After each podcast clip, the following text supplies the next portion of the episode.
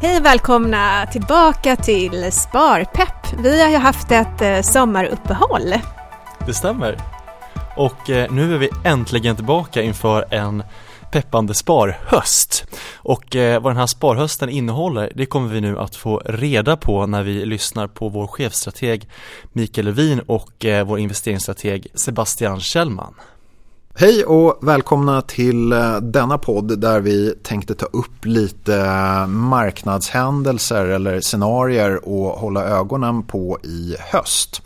Jag heter Mikael Levin och Eh, till min hjälp har jag min kollega Sebastian Kjellman och förhoppningsvis så ska vi guida er igenom lite av vad som kan tänkas hända på de eh, globala marknaderna under hösten. Vi har plockat ut helt självsvådligt fyra olika områden och eh, det första som vi skulle börja med Sebastian det är ju den globala ekonomin och och eh, förra året, där, 2017, det var ju ett eh, väldigt bra år utifrån ett tillväxtperspektiv. Eh, vad ser vi där under hösten? Ja, förra året, eh, 2017 då, så var ju The Talk of Town den synkroniserade tillväxten globalt. Eh, och du hade en, ett starkare Kina än väntat, ett Europa som återhämtade sig och samtidigt återhämtning i problem eh, här som Brasilien och, och Ryssland. Och det här ledde ju då till ett väldigt risk-on sentiment där man tog på sig mer risk än vanligt och till exempel flödade pengar in i emerging markets då trots att vi fick lite tuffare eh, financial conditions med högre räntor och eh, en starkare dollar. Och eh, det här har vi ju fått smaka på nu under 2018 där då det här temat började fallera någonstans i slutet på Q1 skulle jag vilja säga där Europa började visa en, en viss svaghet och med tiden så har vi sett den här svagheten sprida sig till emerging markets och ännu viktigare då Kina. Ja, ja precis. Och, och, det där kanske ringer en del eh, varningsklockor. Det är ju inte riktigt så att vi säger att, att den globala ekonomin är på väg ut för ett stup. Utan eh, tillväxttakten globalt är ju fortfarande väldigt, väldigt god. men just det här med att vi börjar se en liten divergens Eh, mellan de olika regionerna som inte fanns där förra året. Men, men samtidigt så är det ju så också att, att även om Europa och, och tillväxtländerna eh, går lite sämre än förra året så är det ju faktiskt också regioner som går bättre. Absolut, och det är väl USA, vilket nog väldigt få hade förväntat sig förra året. Eh, så att den, eh, både amerikanska ekonomin och amerikanska börsen har ju fortsatt att outperforma resten av världen. Ja, ja nej det, det, det är som sagt att eh, jag tror inte vi ska, ska eh, ja, Eh, förvänta oss någon krasch eller, eller nedgång i den globala ekonomin. Men när vi summerar upp det här från nästan, ja, vad ska vi kalla det, Goldilocks-scenariot eh, som, som var förra året rent tillväxtmässigt. Så börjar det bli kanske på marginalen lite mindre eh, aktievänligt. Och sen på de här eh, själva tillväxtförutsättningarna så har vi också en del eh, riskmoment som vi kommer att få se mer av eh, under, under hösten och framöver. Och den första jag tänker på där är givetvis eh, ja, de här handelsdispyterna mellan, mellan eh, USA och Donald Trump och ja, i princip resten av världen.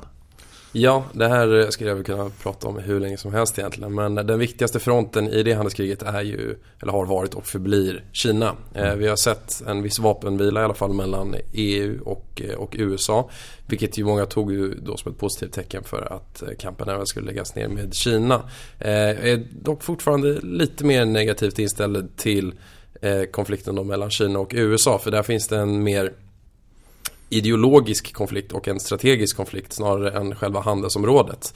Eh, och att eh, man då har slutit fred, i alla fall temporärt nu. Man nådde ju en liknande vapenvila, om man ska kalla det med Kina i, i början på året. Och eh, sen eskalerade ju konflikten.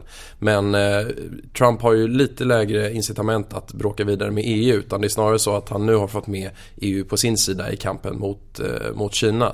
Och eh, EU är ju inte, de har ju sagt det att även de misstycker ju hur Kina beter sig på handelsområdet. Eh, det de kanske inte gillar är hur Trump har valt att ta konflikten och hur hårt han driver den. Men i övrigt så håller de ju med Trump och USA i att eh, Kina borde öppna upp sig. Man borde även sluta subventionera utvalda industrier och liknande. Och eh, det är ju det här den då strategiska konflikten mellan USA och Kina ligger i. Att Kina har valt att öppet då säga att man nu subventionerar och stöttar ett ett eh, 30-tal viktiga och tekniktunga eh, tillverkningsindustrier. Bland annat eh, smarta bilar, halvledare ska man bli självförsörjande på vilket ju används inom i stort sett all elektronik, eh, industrirobotar och eh, flera av de här områdena är ju områden där USA är ledande och eh, från att då ha levt i någon form av symbios under två decennier där Kina tillverkar billiga grejer, leksaker och kläder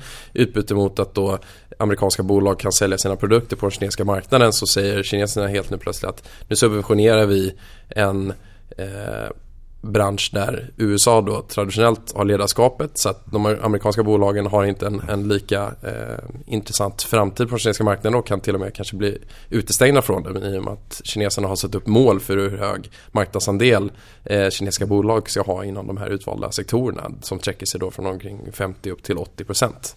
Eh, så helt plötsligt så förlorar man en, en, eh, en tidigare god bundsförvant i Washington i till exempel Boeing eller Apple som ju har åtnjutit mycket fördelar utav att Kina har öppnat öppnats upp. Eh, och samtidigt så då finns ju de eh, hökar då som rådger eh, Trump och halsområdet som då framförallt lyfter den strategiska konflikten då där Kina riskerar att bli en, en militär och ekonomisk stormakt och då kan utmana USA även på globalt plan och det vill man ju försöka hindra nu även om det under eh, två decennier har eh, ignorerats lite på den basisen. Man trott att ja, men tillåter de att bli tillräckligt rika så kommer även befolkningen att kräva att eh, ekonomin liberaliseras och att även den auktoritära regimen då skulle kunna kastas ut. Men nu ser det inte ut att bli så. Nej, eh, och det här baserat på det så, så låter det som att eh, ja, det kommer inte försvinna i det, i det korta perspektivet här. Och det, det återstår väl att se hur det här faller ut. Det är ju väldigt långa tidsperspektiv. Eh, Medan vi kanske fokuserar lite på den senaste tweeten från Trump om hur mycket tullar han ska lägga på si eller så mycket kinesiska, kinesiska varor. Men det här är ju någonting då som, som sagt kommer att prägla åtminstone en del av, av, eh, av hösten. Och sen har vi också ytterligare ett sånt här område som vi skulle kunna eh, verkligen spendera alldeles för lång tid på. Det är ju eh, eh den globala penningpolitiken som, som eh, Eh, bestämmer en del av förutsättningarna och den har ju varit ja, eh, ultraexpansionistisk eller stimulativ här under en eh, nästan tioårsperiod. Men det börjar rullas tillbaka lite nu och eh, främst i, i, eh, i den eh, vad ska jag säga, hären går ju Fed eller Federal Reserve, den amerikanska centralbanken som både eh, höjer räntan och samtidigt minskar balansräkningen. Då. Det drar ju åt lite de finansiella förutsättningarna även globalt eftersom dollarn då är ju världens reservvaluta. Så att eh, det är ytterligare en sån där sak som, som eh, kanske inte på daglig basis kommer att generera eh, stora nyheter men som man bör ha eh, koll på ur ett lite längre perspektiv vilket vi givetvis försöker och ha.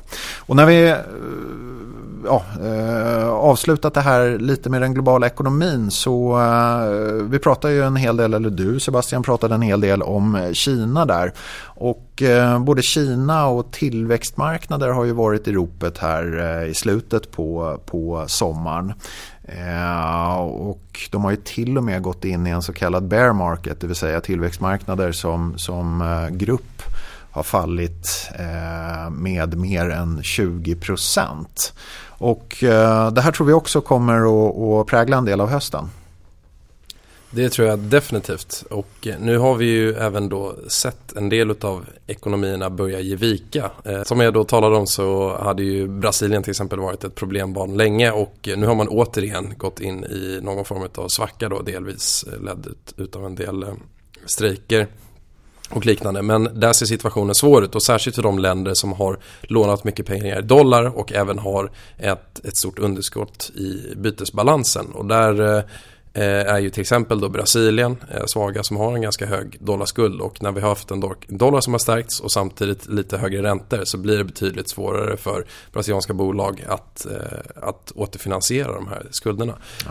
Och Turkiet Mycket prat om det de senaste veckorna här. Det är ytterligare ett sådant exempel på ja, ett land som, som har ordentligt med skuld i dollar och, och ett rejält bytesbalansunderskott. Ja, exakt. Turkiet är nog det värsta exemplet nästan på eh, dollarskuld och, och samtidigt så har man ju haft en kollapsande valuta. Så även, även med grundförutsättningarna av den här stora underskottet i bytesbalansen, mycket dollarskuld, eh, så hade ju Turkiet haft mycket problem och samtidigt så har man då Erdogan vid, vid rodret som bara har gjort det ännu värre.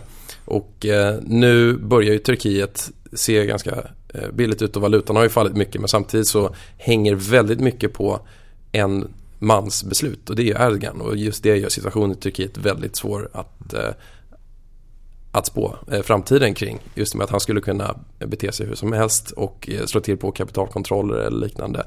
Eh, vilket ju då skulle vara illa för, för investerare trots att marknaderna börjar se billiga ut eller turkiska liran eh, lågt värderad. Ja, och eh, det är ju så här som det funkar nästan varje gång när marknaden upptäcker en svaghet någonstans, i det här fallet då Turkiet. Då börjar man leta efter liksom nästa dominobricka och det, det är väl lite det vi har sett de senaste veckorna här vad gäller tillväxt, eh, tillväxtmarknader och, och framöver då utifrån det här perspektivet så, så kan det vara värt att, att titta lite grann på just hur, eh, hur dollarn utvecklas. Skulle den fortsätta stärkas?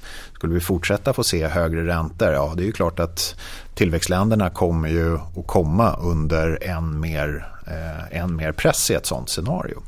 Så att, eh, det är ytterligare en sån här eh, liten Eh, eh liten bricka på marknaden att eh, hålla koll på. Eh, en tredje som är lite mer faktiskt positiv. Vi har ju haft en lite lätt negativ ton här kring de två första ämnena. Men det är ju faktiskt vinsterna och där har det ju varit ja, enormt starka rapportperioder både första och andra kvartalet. Framförallt i USA eh, skulle jag väl hävda då och eh, det har ju fortsatt att, att överraska inom eh, flera branscher då eh, och särskilt inom techsektorn som jag har fortsatt att, att prestera. Och eh, nu blir ju då frågan om det här kan hålla ut ända till Q3, Q4 för mm. Hittills så har ju den eh, amerikanska vinstcykeln sett helt oövervinnelig ut. Eh, men nu som vi nämnt så har vi den eh, starkare dollarn i ryggen.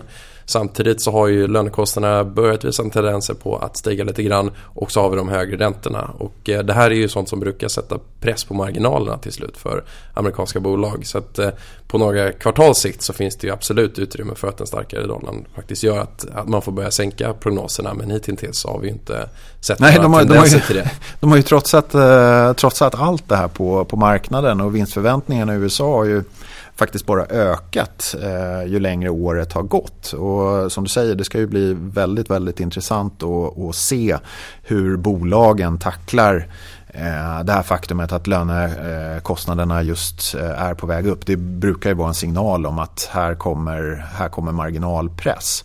Samtidigt så, så på, på andra sidan där så har vi en försäljningstillväxt i framförallt USA men även i Europa och i Japan som är eh, också klart över förväntningarna framförallt i USA. Och den här försäljningstillväxten som under andra kvartalet landade på lite drygt 8% den har ju faktiskt gjort att marginalerna eh, ja, de har inte drabbats negativt, snarare tvärtom. De har ju faktiskt ökat.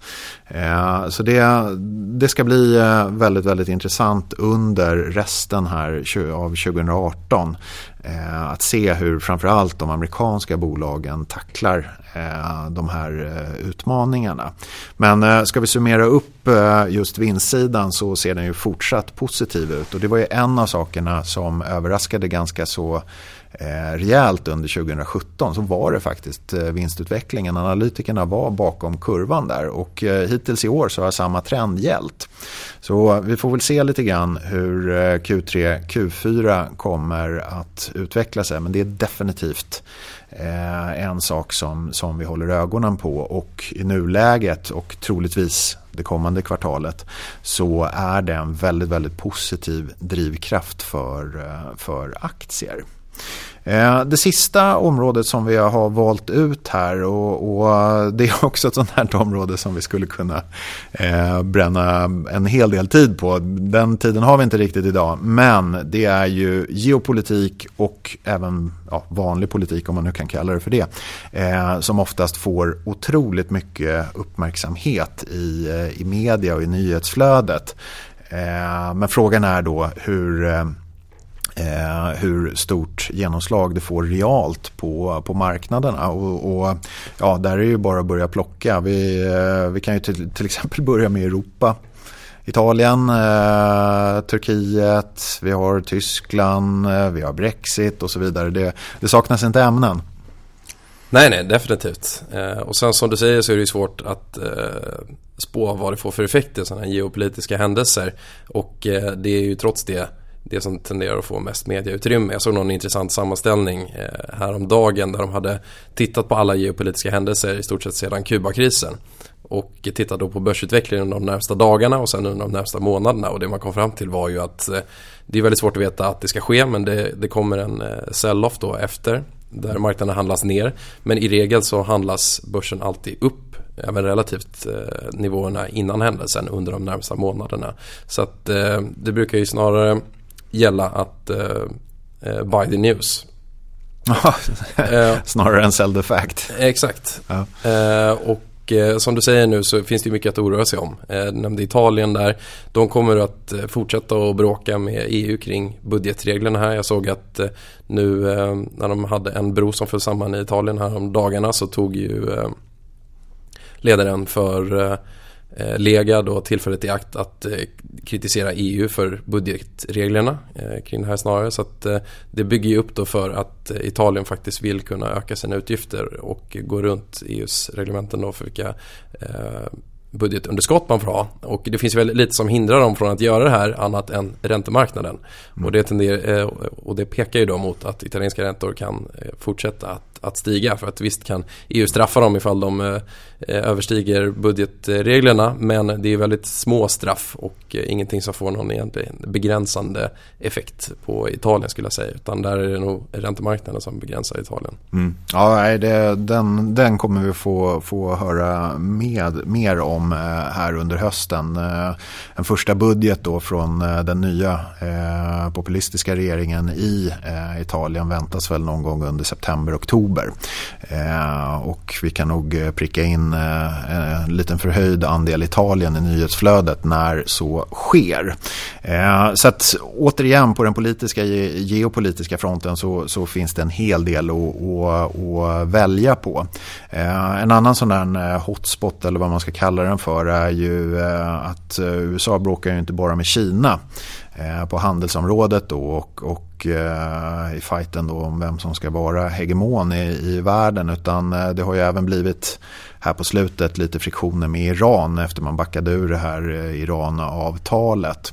Och eh, rent realekonomiskt så kanske inte det får så stora konsekvenser med eh, de skärmytslingarna. Men eh, Iran är ju en viktig faktor för oljepriset och skulle någonting hända där och vi får se ja, 5, 10, 15 vad det nu kan bli eh, högre eh, dollar, högre oljepriser så är det klart att det inte är, är, är positivt för marknaderna. Men det är också, precis som vi har resonerat kring här, det är väldigt, väldigt lätt att eh, ta eh, ett väldigt svart filter på geopolitiska event. Eh, och sen så är det en fråga om eh, hur utfallet i, i realiteten kommer att bli. Men eh, som vi har sagt, det kommer definitivt inte saknas ämnen på den här fronten under hösten. Så det var väl en liten kort recap över eh, eh, möjliga saker att hålla reda på här under, under hösten. Och och eh, förhoppningsvis så hörs vi i eten eh, snart igen. Tack för den här gången. Tack. Och med det tackar vi Mikael och Sebastian för att ha visat riktningen för den här kommande sparhösten. Väldigt intressant att lyssna på dem. Men vill ni ha mer information kring sparande och investeringar så är det ett väldigt hett tips att eh, prenumerera på vårt nyhetsbrev som vi skickar ut varje vecka. Och eh, prenumererar gör ni via investor.nordea.se. Och nordea.se är en väldigt bra sida också. Exakt. Glöm inte att besöka den. Vi säger väl eh, tack för den här gången och vi hörs snart igen.